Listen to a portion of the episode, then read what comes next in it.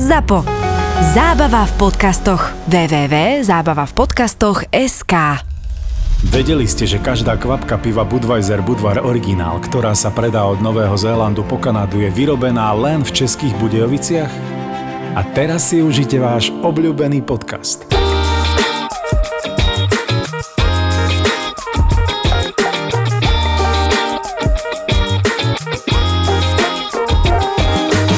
Ja toto nepochopím, toho Ja, Američana. rodina, áno, áno, americká rodinka, ktorá si proste zoberie ako uh, suvenír z Izraela nevybuchnutý granát do batožiny. Proste, uh, chlapci, akože vy to pochopíte nejakým uh, európskym rozumom? Vieš, čo, tu, nejde o to, že či to bola americká, ja to vidím, že to by... Ja som to zažil aj pri Slovakoch, samozrejme nie, že zobrali veľkú muníciu, ale že si prenášajú náboje, našli niekde počas našich cestách našli nejakú nábojnicu, zoberú si to a tak ďalej. Nepovedia ti, alebo ti to povedali? Oni majú pocit, že veď, ale veď je to suvenír, že oni niekedy povedia, ale ja som turista, ako keby turista bol spoločenský status, že halo, ja som turista, nič sa mi nemôže A môže si zobrať stať. bombu. Ja áno. mám nárok na hlúpe rozhodnutia. Čiže to má ospravedlenie. Ja tu som na dovolenke a vypínam mozog. Ináč, čo sa veľmi často stáva, že ľudia, normálne vysoko postavení manažéri, ja neviem, majiteľia fabrík, ktoré majú stovky zamestnancov a podobne, prídu na zájazd do zahraničia a správajú sa ako malé deti. Úplne Mhm. pýtajú sa, ťa, či môžu ísť na záchod, či môžu piť kávu. Ja aj tak to je ten lepší prípad, lebo ja zase poznám aj takých ľudí, ktorí keď, keď sú takíto manažery veľkí a podobne, tak si myslia, že vlastne všetko patrí jemu, že ten celý svet je jeho a že všetko môže, lebo v tej jeho firme môže všetko. Takže keď, mu, keď náhodou dostane odpoveď na niečo, že to sa nedá, a on že, no počkaj, hej. No povedz, že Vieš, ten ruský štýl, hej, to ja stále tak ale hovorím, napríklad že ešte, nebuďme Rusi, no. som zažil protesty, tak niekto prišiel, že a prečo my tu teraz musíme stáť na tej ceste? Veď my sme turisti, nás sa to netýka. Vieš, no a čo tí chcú demonstranti dosiahnuť, pretože chcú dosiahnuť nejakú politickú nejakú výhru. Oni začali tým, že nech zavoláme prezidenta, jasne, ja zavolám prezidenta a tak ďalej, takže ale my sme turisti, nie nás okamžite pustia, čo my s tým máme. Proste ľudia majú pocit, že turista je si niekedy... nemal priamu linku na prezidenta v danej krajine? Ne, vieš čo, v Guatemala to práve v tomto prípade, v prípade nebolo, ale sem tam sa niekedy nie, takéto veci... No je dobre, čiže vy ste zažili niečo také, že by vaši klienti akože si zobrali takéto suveníry? Že... Dvakrát. No dobre, a čo sa stalo? Prvýkrát to bolo na londýnskom letisku Heathrow, tak si to vieš predstaviť, Ty aký tam bol chaos. To samozrejme nebola ako v tom Izraeli ten granát proti tankovi, ale v tomto prípade išlo o nejaké nábojnice, lebo on bol niekde na polovačke, tak si to zobral a ešte boli ako ostré, boli vlastne funkčné a on sa čudoval, veď, ale veď to, to ja mám zbraň a to, on to ešte A počkaj, prepač, e, to si zobral do hand luggage, alebo do... do hand luggage. On to, on to mal tu vo vačku, Na prsnej. na prsnej, tak vtedy žasneš. Vrecko košele, alebo tak? Ja som, ja, som, ja som sa s ním normálne lúčil, ale tak pohľadom, že ty sa ku mne neprihovare, lebo v tom momente mi zobral, mi zobral celú na skupinu. A som si myslel, že nenastúpi do toho lietadla smerom do Ameriky, lebo to je veľmi senzitívny let. Stihol to úplnou, že veľkým šťastím, ale bolo to, že aj vedel dobre po anglicky. A druhý prípad? Druhý prípad eh, sa stal v Číne keď sme zase išli do východného... Nevybuchnutú číňanku. Iš, išli sme do západnej časti Číny, do Xinjiangu a takisto cez vnútorné na Mongolsko a vo vnútornom Mongolsku tiež zase, ale v tomto prípade nejaká nevybuchnutá, alebo nie že nevybuchnutá, ale použitá nábojnica. Uh-huh. A Číňania berú častokrát na letiskách aj zapalovače, že si nemôžeš eh, zobrať, proste všetko berú, čo, čo môžeš nejakým spôsobom Hej, zapaliť no, aj zápalky. ja už, no. keď už, tak ja by som to určite nedal do hand lugageu, ale proste do... do No, uh, to by si sa divil. Ja, Čo? ja zbožňujem na letiskách pozerať tie vitríny alebo také tie priehľadné boxy, kde dávajú veci, ktoré si ľudia zobrali. A ja som raz v Edimburgu naživo videl, ako chlapíkovi predo mňou zobrali alebo vybrali z príručnej batožny príklepovú vrtačku a kladivo. takéto, nie naše, ale takéto americké, vieš, takéto zahnuté, z tý, tak, tak ako býva v komiksoch, alebo tí americkí stavbári to mávajú, oni- vyzerá trošku inak ako naše, ale naozaj obrovskú príklepovú nejakú fakt gigantickú vrtačku Nie. mal v príručnej batožine a kladivo. Ako ťa to napadne? no, tak lebo má len kúpenú asi letenku. On nedoveroval leteckej s spoločnosti, že handluggagem, keby sa no. náhodou aby to... Ale keď No sme dobre, ešte rozprávali povedz. o tom, že ty si to spomínal, niektorí bohatí ľudia majú pocit, že si môžu kúpiť celý svet, tak jednému z mojich klientov raz odmietli naliať v reštaurácii, lebo robili len koktejly a on chcel šoty, akože mm-hmm. čisté poldecáky, čo mu odmietli naliať a on už bol celkom pripitý, tak tam zača- snažil sa tú reštauráciu kúpiť. Čiže, že on si ju celú kúpi, stane sa majiteľom, ale akože on to myslel seriózne, to nebol Jasné, vtip. jasné. On tam chytil To normálne bolo v ktorej krajine, prepač? Bolo to v Južnej Amerike. OK. A chytil také nervy, že proste on tam hulákal, že sú to fašisti, že on si ich všetkých kúpi, že nech mu zavolajú majiteľa, že on mu dá takú ponuku, neodmietne. neodmieta. A potom, si to, potom mu konečne nalejú, keď už bude majiteľom. Potom sa ukludnil a oni mu nakoniec aj naliali, už bol kľudný a reštauráciu nevlastní dodnes. Ale jednu vec nepochopím, prečo si Slováci majú takú utkvelú predstavu, a že všade si musia zobrať svoj osobný nožik, väčšinou chlapi si to berú, že na Inak krajine... toto je naozaj veľmi zaujímavé Že- že... a zabudnú na to, lebo to majú, vieš, presne v nejakých tých bundách, alebo... Ale to nie je len o tom, že si to, že, že, že, ale oni si to po- povedzme zoberajú aj do veľkej batožiny a v mnohých krajinách ty nemôž, to sa berie ako osobná zbraň. Ty keď máš čepel, keď ju prekryjú pesťou alebo vlastne dlaňou a len trošku trčí, tak v mnohých krajinách od Ameriky cez Rusko, cez Uzbekistan, cez Čínu, nedaj Bože v Izraeli, je to ako útočná zbraň a môžu ťa zobrať na policajnú stanicu. A ty prechádzaš tými detektormi od metra a tak ďalej. A častokrát argument je, ale to je na krajine jablčka. Ej, áno, áno, to je ináč- jasné, To, že- jasné. ale To je to, to je krásne. Ale, inak. akože, ale kde si ja nakrájam tú slaninku? Hej. A že prečo, je- a prečo jablčka? A že ľudia, vy- to, to pochopte, že nosiť nožík vreckový, švajčarský je blbosť. Ale prečo práve švajčiarsky? To môže byť aj slovenský. Ale mňa baví to, že Martin to píše do mnohých pokynov, ktoré dávame a posielame ľuďom na zájazdy a on tam vždy uvedie nožík na krajenie jablčka. vždy tam je tá, tá formulácia nožík na krajanie jablčka. Hej, alebo Prečo to nie je slaniny, aspoň no, no. jablka, vieš, alebo nožík, ale No, no tak ty... terminus technicus. No, lebo to je častý argument toho jablčka, tak to preto používam. Inak zda nazdrobnili si viac menej. Inak, ale viete čo, je jedna vec, ktorú si ľudia e, neuvedomujú. Napríklad, vie, že ty si aj začekuješ ten nôž do veľkej batožiny, ale potom doletíš do danej krajiny a ideš napríklad vlakom. A už vo väčšine krajín, v tých vyspelejších, už máš pri vstupe do železničnej stanice, respektíve e, pred perónmi, máš takisto e, screening batožín, a tam sú presné regule, ako keď by si šiel do lietadla. Čiže presne to sa stalo jednému môjmu kamarátovi, ktorý doletel do Madridu a potom nastupoval na vlak proste do inej časti Španielska a tam presne mu vyhodili jeho drahý švajčiarsky nôž s 11 čepelami a, a s neviem čo všetko tam možné bolo, pretože takisto rovnaké pravidla už platia aj vo vlakoch, napríklad v Španielsku. Aj, takže na to nezabúdajte. Aj Rusko, aj Uzbekistan. Jasné, jasné, hovorím však, vo väčšine krajín je už aj kontrolovaný vstup do uh, železníc, na železnice, takže na to nezabúdajte, že ten váš nožík na krajanie jablčka vám možno prejde letecky, ale už neprejde napríklad železnične. Ja som si teraz spomenul, si mi to pripomenul, že keď som rozprával o tej vrtačke v Edimburgu, No. Tak mňa vlastne zastavili hneď po ňom a ja som mal nožík u seba. Na krajanie taký jablčka. Nie, ja som mal taký ten multifunkčný, že to má aj kombinačky. Jasné, a... že tých 11 čepelí rôzne. Áno, neviem čo všetko. A to si pamätám preto, zabudol som na to, ale teraz si mi to pripomenul, lebo ten chalan, to bol taký mladý, ktorý mi to kontroloval a jemu bolo vidieť, že úplne mu žiarili oči, lebo on videl, že už je jeho. A tak ja som ho vybral z toho púzdra a dal som mu ho a on mi hovorí, že keď chcete, môžete ísť ešte dole a si ho začekovať. A vravím, ja už som mám, mám batožinu začekovanú, nikoho tam nep- nepoznám, že to, to, sa už nedá. On, že mne je to strašne ľúto, ale musím vám ho zobrať. Ale bolo vidieť, ako sa teší.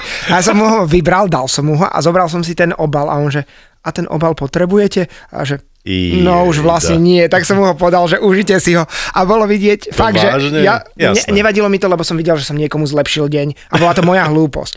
Takže keď som obviňoval toho s tou vrtačkou, tak hneď po ňom sa stalo to isté mne. Skúšal si už CBD? Fatra Hemp je absolútna špička. CBD od Fatra Hemp obsahuje všetky látky, ktoré sa prirodzene nachádzajú v konope a ovplyvňuje hladinu dopamínu, čím ti pomôže zmierniť stres, zlepšiť imunitu a zlepšiť spánok. Pozri sa na www.fatrahemp.sk a vyber si CBD olej alebo konopný čaj, ktorý ti najviac vyhovuje. Ak si CBD ešte nikdy neskúšal, tak ti radi poradia a budeš môcť opäť spínkať ako bábetko. Takže ak CBD, tak od Fatrahemp. www.fatrahemp.sk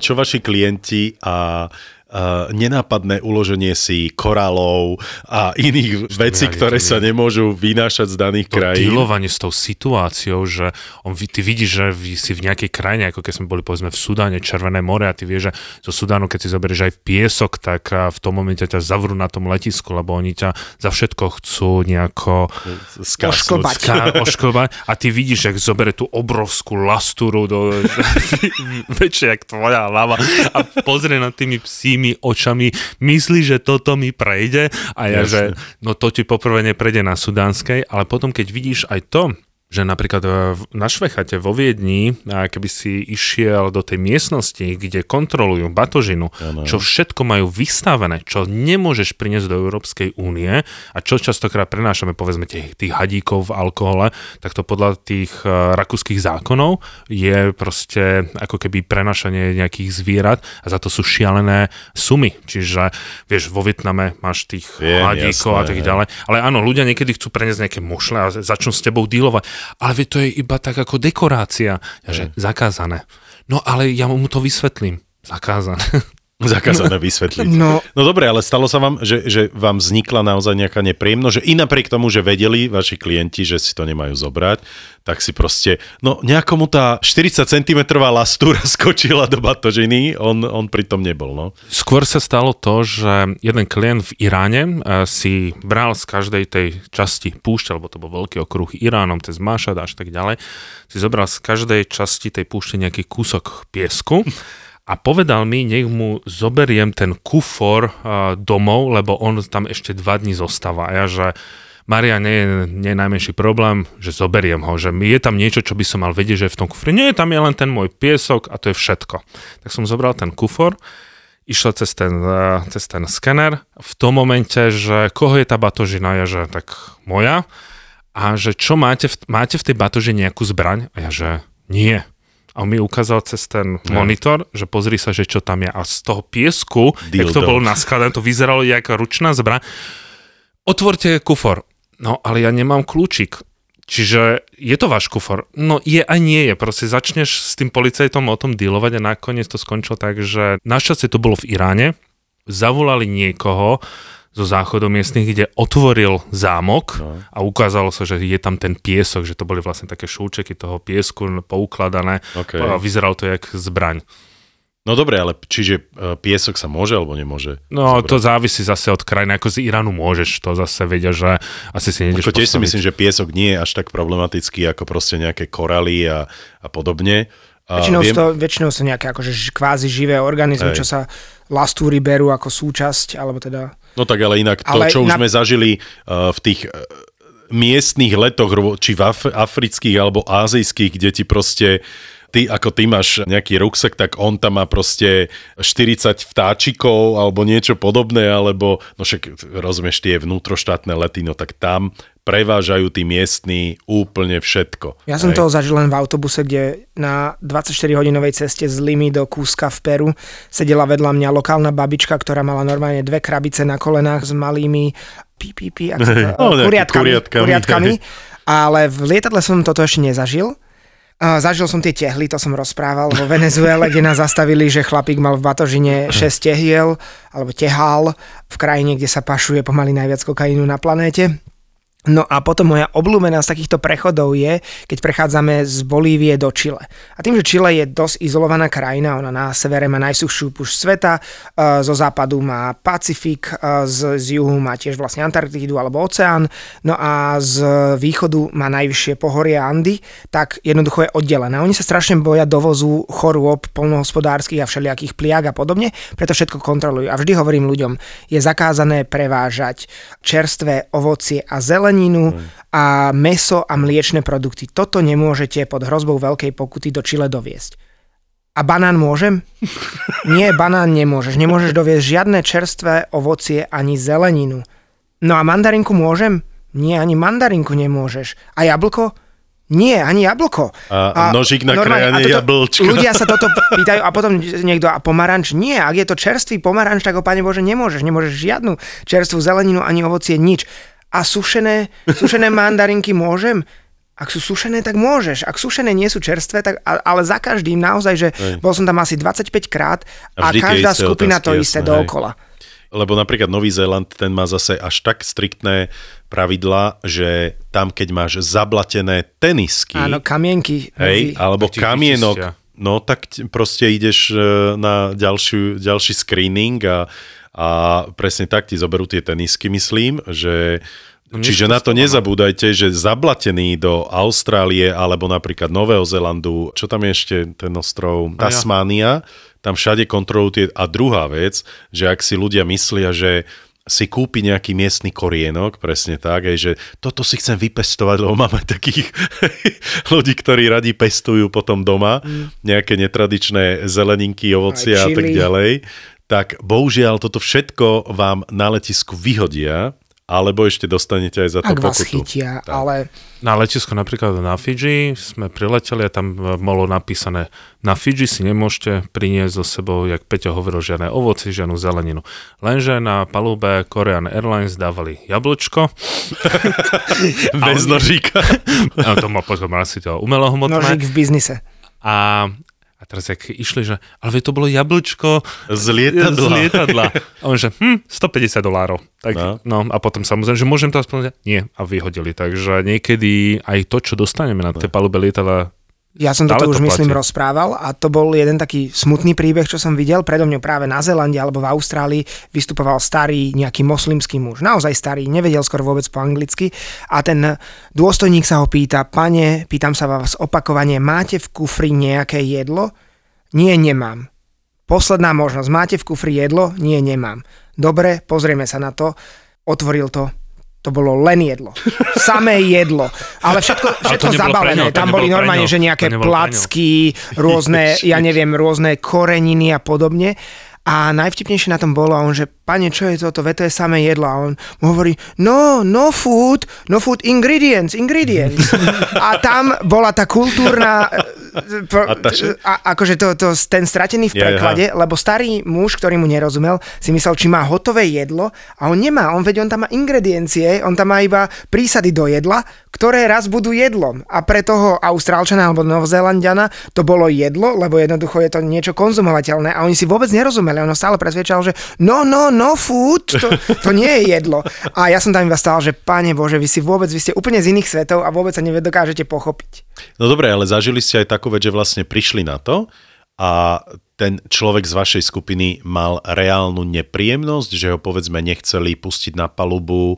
On povedali, že OK, vy môžete ísť, lebo ste proste e, čistí, ale že tento človek, e, musíme ho riešiť. okrem toho, že bol niekto párkrát pekne ožratý, to by bolo na inú tému, tak toto sa zase až tak nestalo, že by, že by nestihol lietať. Teraz si mi pripomenul jednu skúsenosť. Teraz som bol uh, veľakrát uh, v Španielsku a veľakrát som už spomínal, že ja si vždy spravím v lietadle poriadok. Áno, okolo mňa, keď je niekto hlučný alebo, alebo niečo podobné. No, takže teraz som letel z... To by som bol teraz vedať, keď som teraz letel Ryanairom, jak by si A prečo si nekúpiš, poriadok. nie je jednoduchšie kúpiť si tie slúchatka, ktoré majú noise, noise cancelling a jednoducho Nie, si ich tu dáš ide aj o princíp, absolútny... že ja rád akože riešim veci. Pre teba to je zábava, ty, ty sa Hej, tešíš, pre mňa je nie? to passion, presne tak. Si Že, čiže, čiže sedel som v exit row, čiže ja som bol v tej jednej trojke a na tej druhej trojke e, cez uličku. To bol únikový východ. Áno, na druhej strane vlastne toho istého radu bol jeden človek a už som videl, že je tak trošku pod parou, hej, miestny Španiel a zostali vedľa neho dve miesta voľné, už sa načekovali, začekovali všetci, boarding eh, completed a jeho kamarát sedel v inom rade, tak ten mu za, zakýval, že, á, že poď sem, že tu je voľné, lebo a ja som práve, že chcel zavolať z mojej skupiny ľudí, že poďte si túto ku mne sadnúť. No, takže ma predbehol, uh, takže dvaja miestni Španieli uh, podgurážení si sadli do exit row a vyťahli si už svoje flaštičky alkoholu a tak, a ja, že no tak chlapci, tak toto nebude dobré. Ja viem prečo, neponúkli ťa. Nie, nie, nešlo o to. Boli hluční. Začali si? byť hluční. Nie, lebo som čakal, kedy už bude servíz a ja si kúpim uh, tú Ale flašku jasne, vína. si srandu. Čiže, čiže čo pili? proste uh, pili červené víno, hej, vyťahli si svoje flašky, ktoré si kúpili na letisku. No a uh, ďalšia vec je, pravidlo uh, počas lietania je, ty nemôžeš konzumovať alkohol, ktorý vlastne daná letecká spoločnosť buď nepredáva na palube, alebo nedáva zadarmo. Čiže oni si doniesli svoj alkohol a ešte si ho tam dali aj uh, tak viditeľne dopredu, do tých vakov. A začali by už rozprávať hlučný DDD. Vždy pred odletom príde letuška vlastne k tomuto radu a opýta sa, či vieš anglicky alebo jazyk danej krajiny, či vieš otvoriť tie exitové dvere, a či budeš spolupracovať a podobne. E, V tom rade nemôžu sedieť deti a nemôžu sedieť ľudia, ktorí nevedia e, minimálne anglicky alebo proste ne- nevedia komunikovať s e, personálom. Takže ty to, že je, je, je, si, si, si, Kláro. No a už sme vzlietli a, a, a hneď si to otvorili a začali chlastať. No, tak ja som si pekne zavolal uh, šéfa letu a som povedal, prepačte, títo dvaja tu pijú ich, že poprvé už sú opití, sú veľmi hluční a pijú alkohol, ktorý nebol podávaný na palube. A, takže, Kozak. no, takže pekne krásne ich uh, dali do posledných radov. Lenže chlapci už boli tak hluční a agresívni, že pokračovali v nezbednostiach i v tom predposlednom rade, kde sedeli, takže počas letu vyšiel kapitán letu a ich upozornil, že vlastne keď e, sa neupokoja, tak ich priviažu a vo Viedni ich bude čakať e, policajt. No, to tak je. Hej, ty keď sa nevieš správať, tak vlastne, alebo on právo má kedykoľvek potom zosadnúť a, a sú s tým nepríjemnosti. No a včera som letel z Valencie do Viedne a neviem, čo sa stalo, dopadli sme do Viedne na letisko a zrazu, Dopadli. že zostaňte, a pristáli sme e, do Viedne a zrazu povedala letuška, že e, zostaňte prosím vás všetci sedieť, lebo že jeden p- pasažier bude vyvedený. A zrazu e, rakúsky policajti nabehli do Po teba.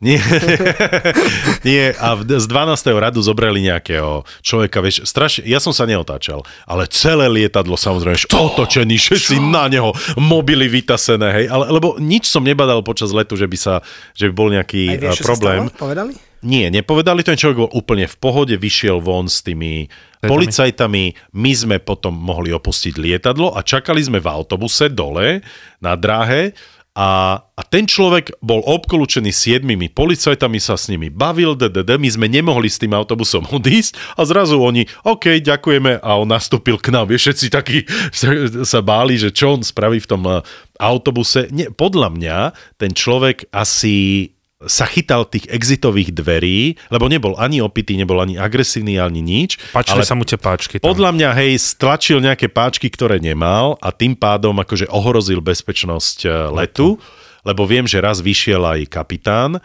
ale ja som sa ne, nepozeral, že čo sa dialo, lebo vraj ne, nebol žiaden hluk, nič, takže aj takáto vec sa stáva počas letov, nič sa chvála Bohu nestalo, všetci sa proste na neho pozerali, hej, že čo, čo to je za, za obludu a videl som, že jak jeden chalan si to nakrútil a hneď to dával Musí to samozrejme dávať na na Instagram. Instagram, hej, čerstvú storku Skoro a podobne. spadli. Hej, hej, hej, no. Ale Ale, keď- bolo zaujímavé to, že vlastne toho človeka hneď pustili a, a nastúpil e, do autobusu, ktorý potom šiel Ja na som- terminál. raz alebo dvakrát zažil transfer väzňa, že tak ako to býva vo filmoch, tak išli normálne policajti, celá tá niekoľko, ja neviem, že keď sú dva rady po tri vedľa seba, tak všetkých šesť sedel tam väzeň a čo ja viem, piati policajti a išli s ním. Ale celkom ma zaskočilo, že on má aké preferenčné a akože služby, že normálne Jasné. priamo pred lietadlo príde po ňoho auto policajné, proste kde ho naložia, nečaká sa, vystupuje prvý, nastupuje limuzín posledný a, a podobne, že Chlapci, normálne ale first chlap- class, alebo Ja som si toto zažil, ten jeden príbeh z Kazachstanu, to sme už rozprávali, že som mal tie puta, keď Boli mi tým dali... vízam o deň skôr, či čo? Presne, áno, ale to som hovoril, ale ďalšie sa to zase týkalo Izraela, že ja som prišiel na to letisko, to sme hovorili v tom predchádzajúcom dieli, že to sa stalo pred nejakými asi 15 rokmi, som prišiel na letisko aj o 5 hodín skôr a teraz videli všetky tie víza v mojom pase a oni vedeli, že som bol v Sýrii a teraz ma vypočúvali a z ničo nič povedali, vy teraz nastúpite okamžite do lietadla. Ja, že ja sa z toho teším Nedbám. nedbám. Za mňou bola jedna taká možno Nemka, možno Rakúšanka, ktorá začala byť veľmi nervózna z toho, že ako to, že tento pán sa tu teraz predbieha, ešte zdržuje a teraz nastúpi do toho lietadla. A teraz sa pozeral ten policajt na ňu a povedal, že je vo vašom záujme, aby tento nebezpečný človek okamžite nastúpil do lietadla. Ona, že OK, v poriadku, tak ma zobrali. Nebezpečný človek, Áno, hej, povedal. super. Tak ma zobrali do toho lietadla, Sadol som sa, ne, nepriviazali. Ja som letel totiž LI, čo sú teda izraelské letecké spoločnosti na, na to sú veľmi alergickí a vždy, keď nikde letím, tak keď sa dá do Izraela neletieť LI, aj keby bolo, neviem ako lacnejšie, tak radšej s ním Čo nie nebudem. je. Čo, ako kedy. Ale a potom, jak ľudia nastupujú, ja som tam bol hodinu v tom lietadle, jak ľudia nastupujú, kto vedľa mňa si nesadol? Tá Nemka. Tá Nemka zlatá. alebo Rakúšanka, tak ona sa, sa tak sadla, ja na ňu pozriem. a celý let, To muselo byť strašne komické. ja, že aj? A, v, a ešte som mal také veľmi preblblé zvonenie na mobile. A ja som si nahral, ešte keď sa dalo chodiť do a, Sýrie, a, modlitbu na najväčšom križiackom hrade Krak de Chevalier a tam bolo, že Allah. A mne to, Volá ti. takže. Allahu Ona- ona-. Takže toto bol taký, že tiež jeden z takých tých krásnych zážitkov, keď ťa eskortujú čo najrychlejšie do lietadla, ale chceli Hej. vidieť, jak zareagujú. A a vy, ste veľkí chlapi. No a mne sa teraz A stalo... ty? Ja hovorím, že som kus chlap. Ja sa hovorím, že som kus chlapa, čo znamená, že My nie sme celý, že veľkí čia, chlapi, že potom dlho, dlho nič a potom Peťo. časť, časť jedného, proste tak 70-80%, dajme tomu. Ale teraz na nejakom lokálnom lete v Brazílii som sedel vedľa chlapíka, ktorý musel mať no bez srandy 150 a viac kýl. Fakt, že obrovský. Mhm. Taký vyzerá, ako keď sa, sa smejeme z tej morbidnej obezity v USA. Hej. tak takýto bol Brazílčan. Mhm. Tým pádom pretekal dosť veľa na moju stranu sedadla. No a tým, že to bol krátky let, tak ja som si povedal, že to nechám tak, že to nebudem riešiť. Ale predpokladám, že ty by si si poriadok spravil. No Čo si- samozrejme, by akože, si- ale no ja by si- som od, od, povedal by som, že, že Ale tento stalo sa človek... ti to niekedy? Vieš čo, nie. Úprimne povedané, nikdy som nemal, v prvom rade ja vždy sedávam v uličke. Čiže keď, akože, keď nie je to business class a podobne, že máš tú konfiguráciu sedadiel 3 a 3 a uličku v strede, tak ja vždy preferujem No ja, ILC. ja okno. ty okno, vidíš? Čiže tam sa mi, keby aj e, občas som, jasne, zažil som aj niekoho, kto bol trošku väčší, ale nie je taký, že presne, že sa ti to rozleje do polky tvojho sedadla. Vždy ma zachráni proste tá ulička, hej, že, sa, že proste Vykloníš budem sa. vy, hej, vyčnievať trochu do uličky mojim plecom. Ale keby som zažil situáciu, že by som bol v takom sendviči, že z jednej strany, z druhej strany a by sa to tak rozlialo do, moj, do mojich uh, bokov, asi by som uh, odmietol. No toto bolo len z jednej strany. Ja som to zažil dvakrát. Teraz tento bol naozaj obézny, obrovský, Mhm, obrovský chlapisko, ktorý ku mne pretekal a raz som zažil no, naozaj takého, takého svalovca. On za to nemohol, on nebol, jasné. on nebol tučný, on bol práve že naopak brutálne vyšportovaný, len mal ramená na šírku, ja neviem, možno 1,20 m. Čiže on vlastne ako taký trojuholník iba trčal po moju hlavu a potom sa vracal späť do svojho sedadla. Ale bolo to tiež dosť nepríjemné, lebo ty máš jeho rameno niekde pri hlave a každú chvíľu, keď sa trošku pootočí, tak ťa udrie alebo čo. A ani veľmi za to nemôže, lebo je veľký a vymakaný. No Len viem, že sú, ale sú, sú rules na to, myslím, že už niektoré letecké, a hlavne tie americké letecké spoločnosti to tak majú, že títo obezní ľudia si kupujú dve sedadla. Hej? To je takisto, ako keď cestuješ napríklad s e, veľkým hudobným nástrojom, basa, violončelo a podobne, tak vlastne tí hudobníci si dokupujú za poplatok aj tú basu, ktorú, ktorú má vlastne na sedadle. Hej? Ale boli Čo si- sa smeje?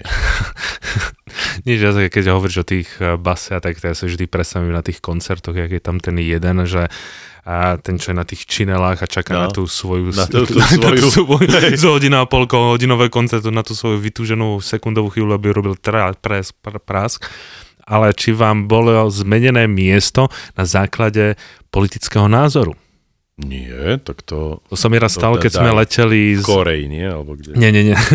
To sa mi raz stalo, keď sme leteli z Kamčatky do Moskvy a to bolo tiež to lietadlo, tá konfigurácia 2, 4, 2 a mňa dali akože do stredu, do stredu toho lietadla. Z jednej aj z druhej strany boli vedľa mňa takí vysokí, statní, ruskí muži v takých tých okolo takých, dalo by sa povedať 50-60 rokov, proste veľmi dobre stavaní. Bolo vidno, že majú niečo s tou armádou a oni sa tak začali pýtať, ty odkuda? A ja, Slovakia.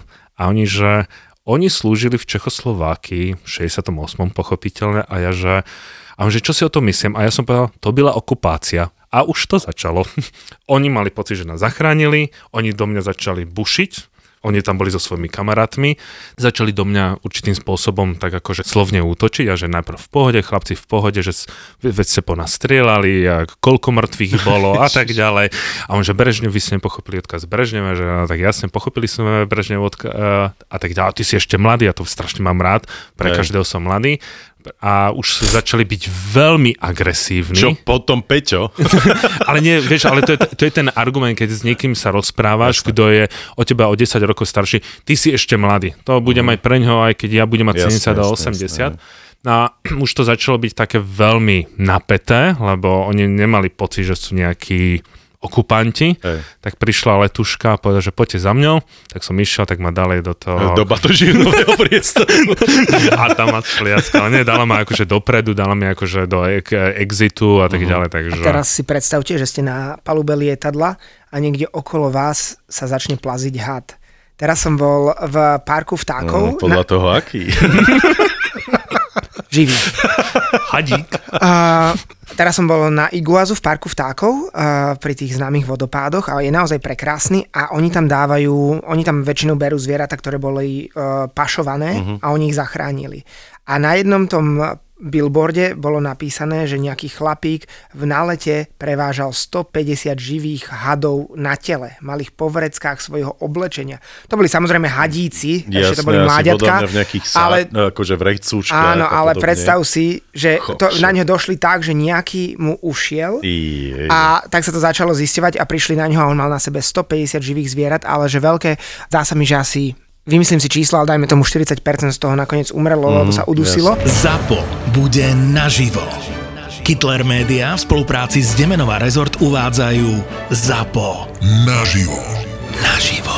Naživo uvidíte nahrávanie podcastov Doktor má Filipa, Borisa Brambor, Maraku a Peklo v Papuli, VAR, Tri neznáme, Kurieris, Vražedné psyché a Nehanebný hokejový bastardi. Generálnym partnerom ZAPO naživo je stávková kancelária Fortuna, ktorá počas majstrovstiev sveta v hokeji prináša všetkým novým klientom stávku bez rizika za 100 eur.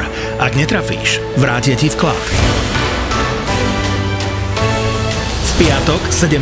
júna a v sobotu 18. júna budú podcastové hviezdy na jednom mieste. Na jednom mieste. Rezervujte si víkend v Demenová rezort.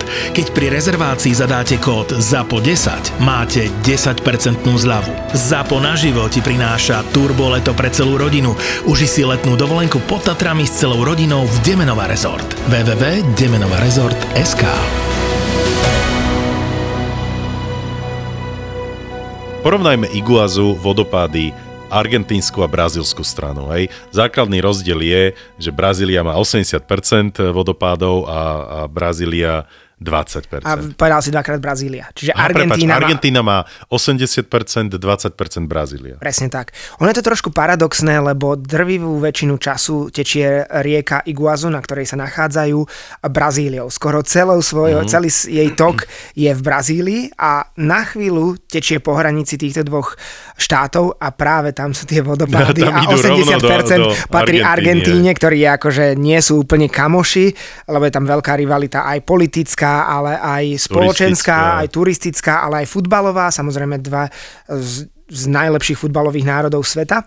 No a druhá väčšina tých vodopádov je na tej argentínskej. Ale mne sa strašne páči výrok, ktorý povedala, myslím, že to bola Eleanor Rooseveltová, ktorá navštívila vodopády Iguazu a keď ich zbadala, tak povedala, že o, oh, poor Niagara, alebo úbohé Niagary.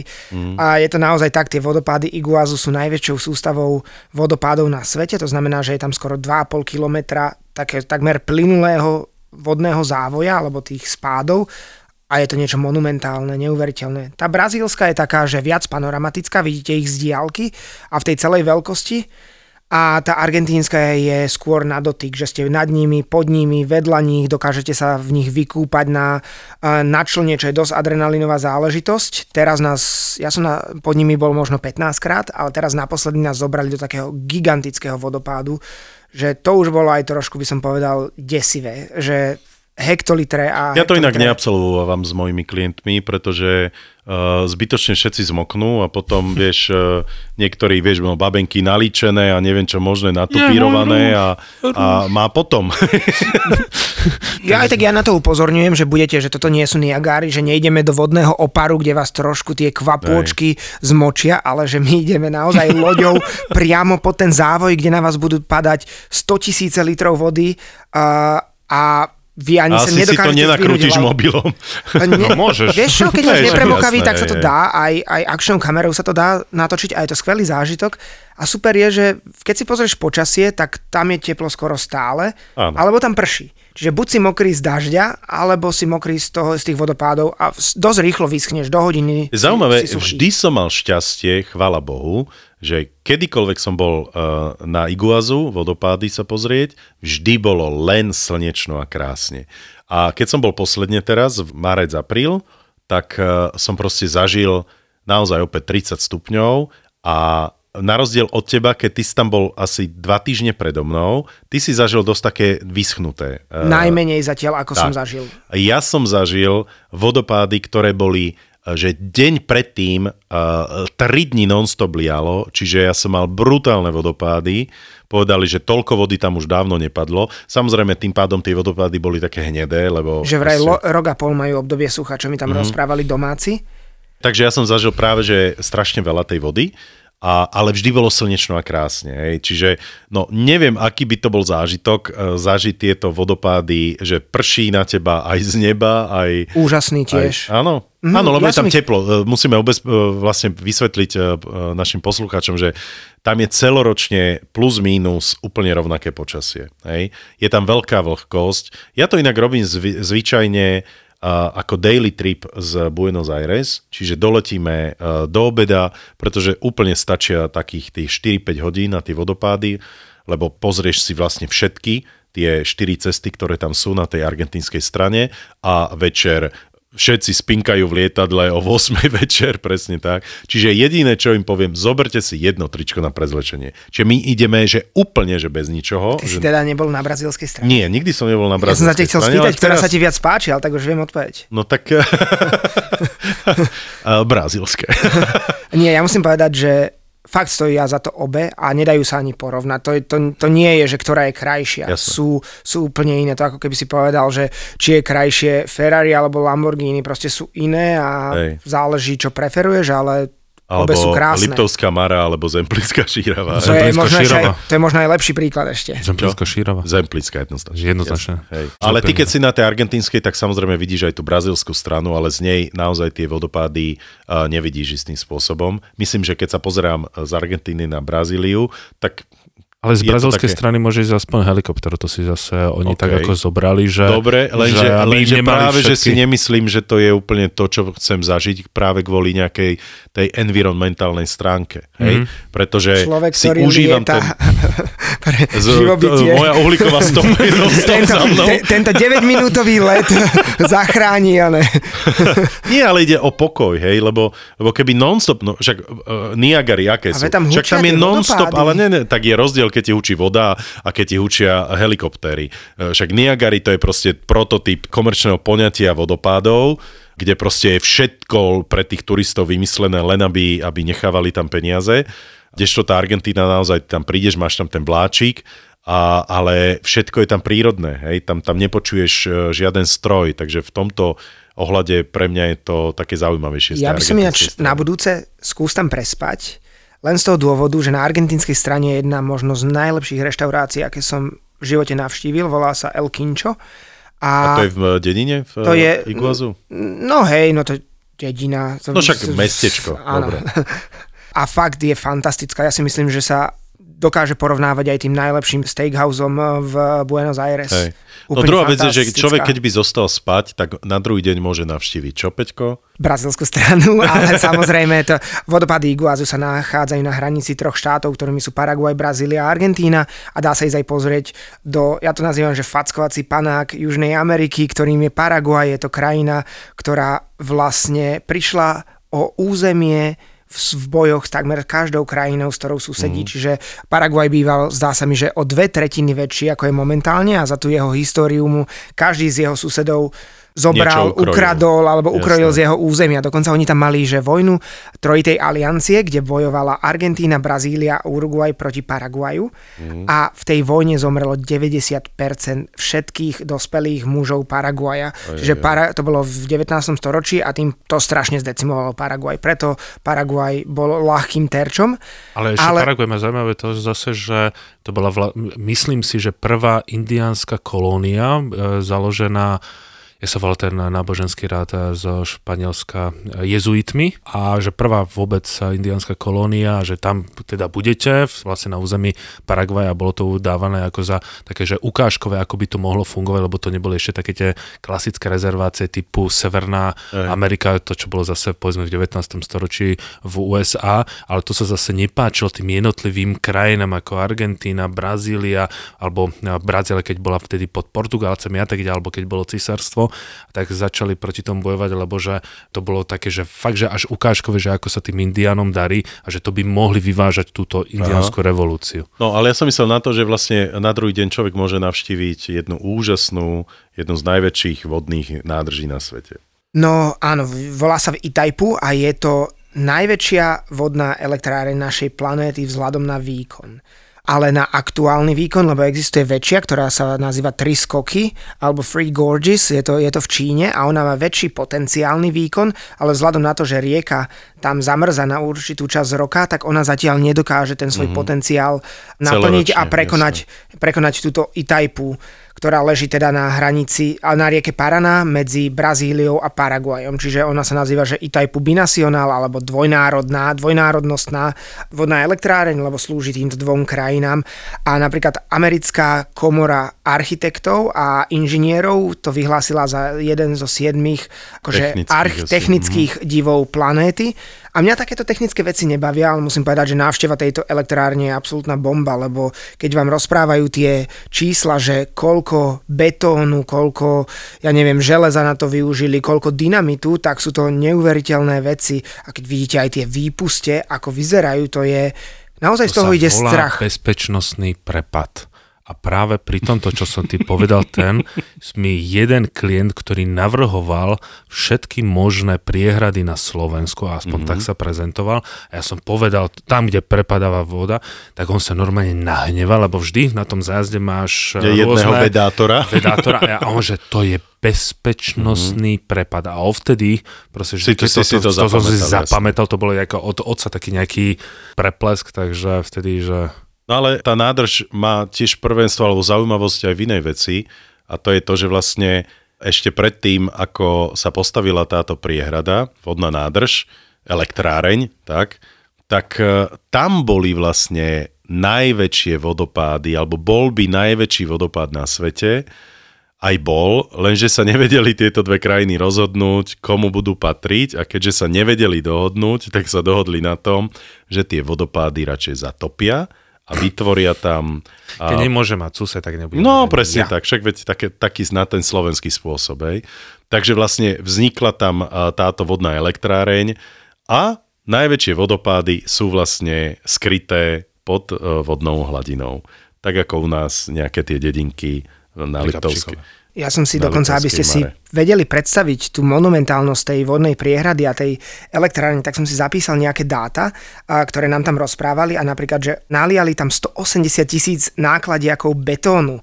Táto elektráreň vyrobí toľko energie, že celý svet by mohol fungovať 43 dní z tej energie, mm. ktorú, ktorú ona vyrobí a 17 rokov sa stavala a napríklad takým tempom, že postavili, keby sa to porovnalo napríklad s výstavbou budovy, tak postavili 20 poschodovú budovu každých 55 minút v priemere wow. pri jej stavbe a že napríklad vykopaná tá zemina a tie skaly sú napríklad 8,5 násobne viac ako napríklad pod Lamanským prieplavom, keď stávali ten Eurotunel. Takže mm. naozaj neskutočné 380 no dobre, čiže ty odporúčaš, odporúčaš to navštíviť ako na, na pol dňa? Je to super. Hej? Určite. Minimálne raz sa to oplatí vidieť. Samozrejme je to technická stavba, čiže chodíte naozaj po betóne, mm ale tie čísla, ktoré vám hovoria, sú neuveriteľné, že napríklad ona produkuje, Brazília má 215 miliónov obyvateľov a myslím, že táto samotná elektráreň produkuje asi 30% energie pre, pre no. Brazíliu, čiže to je naozaj gigantická. Ona tam má 12 tých obrovských turbín, ktoré, cez ktoré preteká voda, 6 patrí Brazílii, 6 Paraguaju, ale Paraguaj myslím využíva z nich len jednu Mhm. a 5 používa na produkciu pre Brazíliu a predáva, predáva im to, áno, jasne. predáva im to samozrejme, lebo. Paraguaj neviem, či nemá iba 10 miliónov obyvateľov, Mhm. Alebo tak nie, niečo také smiešne.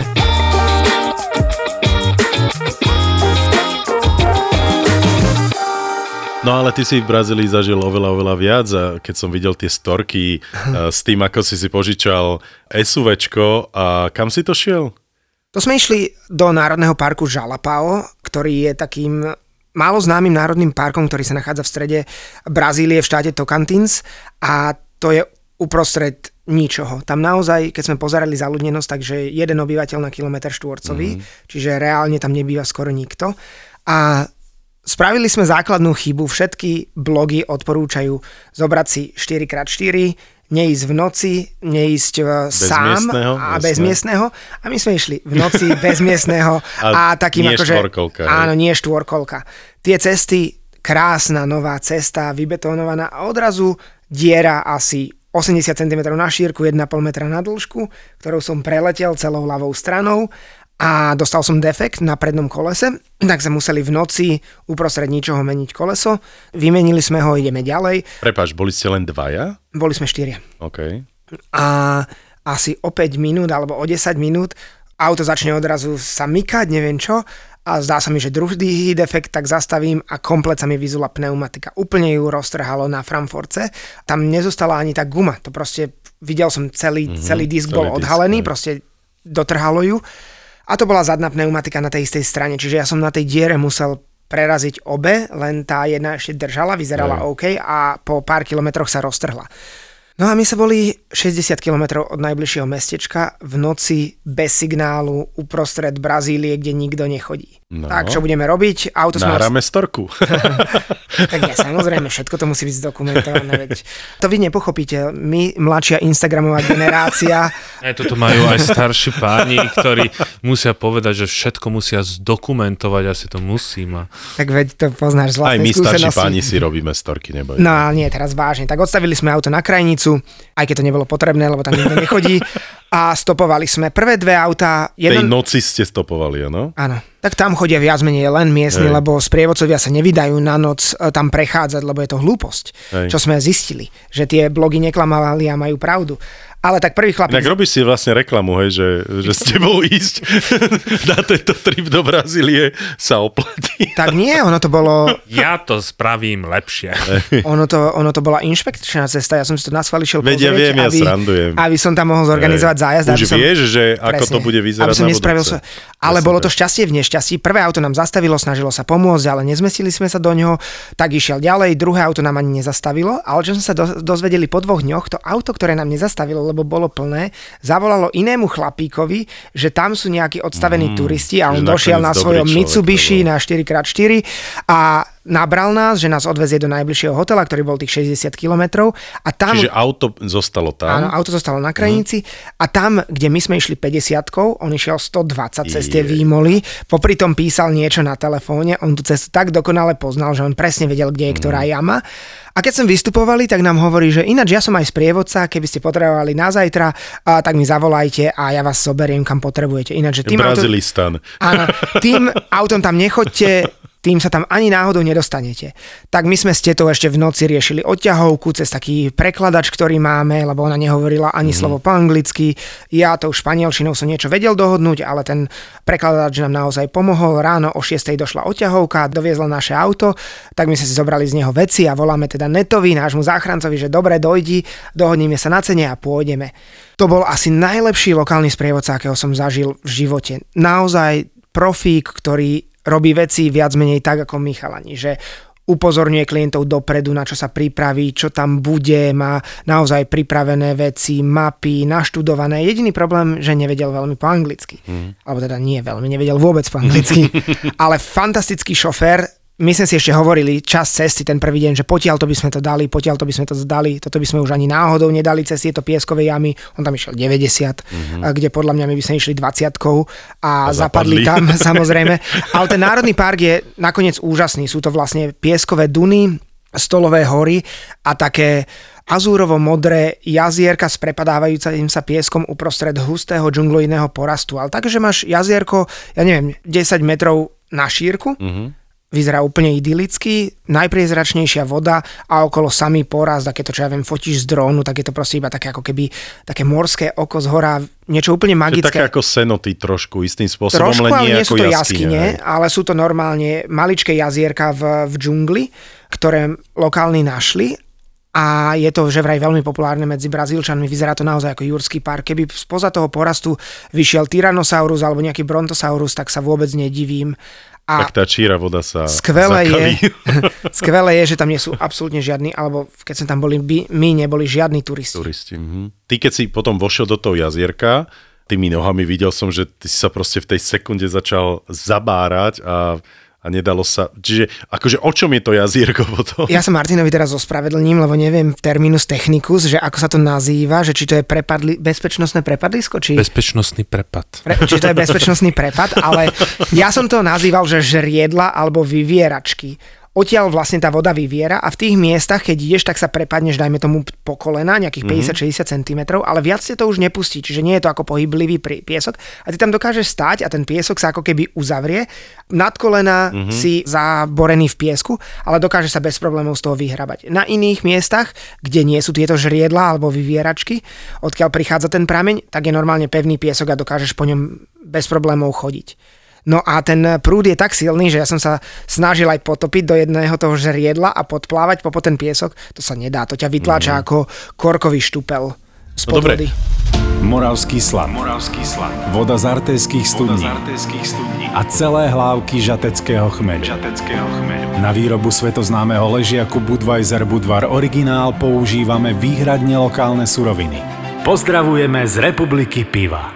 Boli ste jediní turisti, alebo ešte tam leteli s vami nejaký... Podľa mňa sme boli jediní turisti. To v Brazílii je na mnohých miestach tak, že keď ideš do tej vnútrozemskej Brazílie, alebo teda mimo tých turistických miest ako Iguazu, Florianopolis, ja neviem, Rio a São Paulo, a ešte zo pár miest, samozrejme Salvador, tak je tam veľmi málo turistov, ale oni vyžijú z toho domáceho turizmu, mm-hmm. lebo ich Áno, je cez 200 miliónov. Hej, oni veľa cestujú. A bohatí Brazílčania na to majú. Hej. Takže naozaj sme boli jediní a to bolo zatiaľ asi prvé miesto na svete, kde po vystúpení z lietadla nám dávali akože darček, dávali nám nejakú napolitánku, že vy, na ktorej bol pripevnený papierik, že vítajte, vítajte na letisku v Palmas, vítame vás tu, čo no, ma naozaj prekvapilo, také milé. Potom bolo ešte jedno miesto, ktoré mňa veľmi zaujalo a uvažujem, že tam tiež sa pôjdem pozrieť a to je vlastne na severe a to sú také tie púšťové duny, ano. plné vody, tak o tom trošku ešte niečo porozprávať. To sa volá Lençóis Maranhenses a je to taký brazílsky unikát, je to pobrežie, ktoré má asi 100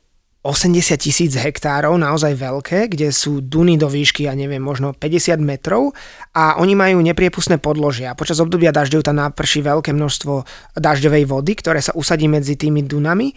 A, Á, ja som myslel, že to je morská voda. Nie, nie, to je mm. dažďová voda a tým, že to nemôže preniknúť cez to nepriepustné podložie, tak tam zostávajú tie jazierka, ktoré sa postupne vysychajú, ako začína obdobie sucha a keď je sucho, alebo keď je slnko, tak vysuší tie mokré duny, odrazu sa zmenia na krásne biele a tie jazierka sa zmenia na také, povedal by som, azúrové alebo zelené, také smaragdové a vyzerá to naozaj magicky a hlavne z vrchu z drónu alebo keď sa dá ponad to lietať. My sme tam boli počas obdobia dažďov, čiže nebolo to až také krásne, ale povedali sme si, že to aspoň vyskúšame, že ako to je tam s cestami, ako sa tam dá dostať, kam sa oplatí ísť. A sú tam dve, dve miesta a viac sa oplatí ísť do mesta Barreirinhas, lebo odtiaľ je to aj ľahšie prístupné aj o mnoho krajšie. Nám Čiže sú dve miesta, e, na ktoré vieš doletieť, áno? Nie, jedno alebo miesto, na ktoré vieš, jedno na jedno miesto, kde vieš doletieť, nazýva sa São Luís, alebo potom do, dokážeš do, doletieť do, uh, ak sa volá to mesto, spomeniem si, to je jedno, a buď ideš zo severu, alebo ideš z juhu, ale musíš ísť asi čo? 5-6 hodín. Asi z toho Saulu. A ešte Fortaleza je druhé. To je mm vlastne jedno. Z oboch sa dostaneš plus minus za rovnaký čas. Aj z Fortaleza, aj zo Sao Luis sa dostaneš na to miesto za nejakých 5 až 8 hodín šoférovania. A tam boli už lepšie cesty? Tie prístupové... Musíš mať štvorkolku? Nie, nemusíš. Nie? Ty musíš potom nechať v tom mestečku auto a na tie duny sa vydať s lokálom Mhm. opäť v ne, na nejakej Toyote, lebo to je vyslovené jazdenie po dunách, ktoré pokiaľ nie si zvyknutý jazdiť po piesku, Hej. tak tam zapadneš. Ale z toho mestečka to vlastne máš ako daily trip, denný trip na tie. Alebo viac jazierka. denný, záleží, čo si No dobre, a dá sa tam potom niekde prespať? Áno. Hej. Je tam taká zóna, oni to volajú, myslím, že zakázaná zóna, lebo tam môžeš ísť iba so špeciálnym prie, sprievodcom, lebo tam žijú tie ako keby domorodé kmene. Mhm. Mm-hmm. Neviem, či sú to indiáni, alebo či sú to nejaké černoské kmene, nejakí afro, afrokaribčania, alebo afrobrazílčania. No a ty, že vraj, keď tam prídeš sám, tak dokáže byť dosť nepríjemný, čiže odporúča sa tam ísť iba so sprievodcom a môžu u nich prespať. Či to je pravda, neviem, Mhm. mm-hmm. lebo sme sa tam nedostali, nemali sme dostatok času. Tieto jazierka, alebo tento systém týchto jazierok je ako nejaký národný park alebo niečo Áno. podobné, čiže ty platíš za vstup, alebo je to vlastne zóna, že slobodne sa tam môžeš chodiť, môžeš sa kúpať v tých jazierkách, nie je to tam nejako regu- regulované. Nie je to tam regulované, nemal by si tam ale chodiť veľmi sám, lebo sa ľahko medzi tými dunami stratíš. Mm-hmm. Akože z toho mestečka ty môžeš ísť na výlet pešo, ale je to asi 7 km, čiže 14 km len tam a späť, kým sa dostaneš k tým prvým dunám a jazierkam a na okraji sú ešte také nevábne, lebo je tam veľa porastu, sú také špinavšie, také zakalené, ako keby od bahna a podobne. A čím viac do toho vnútrozemia tých dún ideš, tým sa vyčistujú a sú krajšie. A to už je dosť ďaleko na chodenie a medzi tými dunami veľmi ľahko stratíš orientáciu, čiže naozaj sa tam musíš vyznať. Samozrejme môžeš nasledovať nejaké kolaje automobilov, ktoré tam chodia pravidelne a že vraj v tej najvyššej sezóne, ktorá je júl, august, tak to je naozaj kopec ľudí kvôli domácemu turizmu, lebo Brazílčania to poznajú, chodia tam, je to naozaj svetový unikát a ja naozaj nerozumiem, ako toto miesto nepatrí medzi sedem prírodných divov sveta, napríklad ako vodopády Iguazu. Možno preto, že by boli dva divy sveta, dokonca už tri prírodné divy sveta by boli v Brazílii, čo samozrejme asi nikto nechce. Alebo sú ťažko prístupné a všetko, čo momentálne tie novodobé divy sveta musia byť ľahko prístupné, mm-hmm. lebo tie novodobé divy Ale- sveta je marketingový skôr ťah, ako prilákať tých Ja hovorím o ľudí. prírodných. No aj, aj tie prírodné. A tak Amazonka je jeden z nich a tá tiež nie je ľahko prí, prístupná. Ale aspoň vieš povedať, že Amazonka, lebo Amazonku, Ale no, že najlepšia, áno. najlepšia časť Amazonky, tak či tak, nie je ani tak v Brazílii, ale sa hovorí, že treba ísť do britskej Guajany alebo do francúzskej Guajany, kde je najlepšie uchovaná z nejakého, z nejakého dôvodu, lebo z tej brazílskej to proste ničia, takže to potrebujú takto nejako marketingovo natáhnuť. A mal si, Peťo, e, šancu sa rozprávať s tými miestnymi o jednej veci, lebo ja teraz, keď som mal ten trip Argentína-Brazília, tak e, mi hovorili, prioritne samozrejme teraz e, v tých krajinách cestujú miestni, čiže po Argentíne Argentínčania, po Brazílii Brazílčania,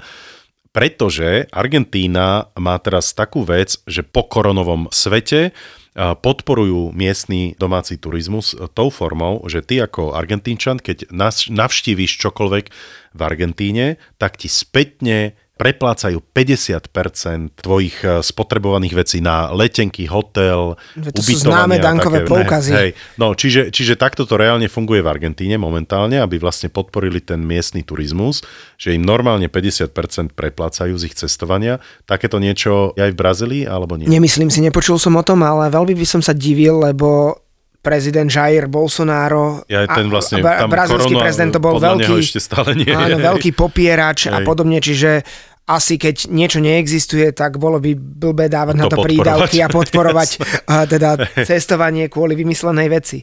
Ale brazilský domáci turizmus je naozaj, naozaj silný. A to je vidieť aj na tom, že napríklad letenky v Brazílii, aj tie nízkonákladové sú veľmi drahé a častokrát sú komplet vypredané a čo ja viem, dvoj, trojhodinový let kľudne môže sa vyšplhať na 500, 600, 700 eur, lebo jednoducho Záleží od sezóny samozrejme. oni cestujú a tým pádom tie letiská sú úplne plné, tie lietadlá sú plné a nie je to ako, čo ja viem, v Peru alebo Kolumbii, kde, bez problémov kúpite za 20 eur letenku. V Brazílii musíte naozaj kupovať mesiace dopredu.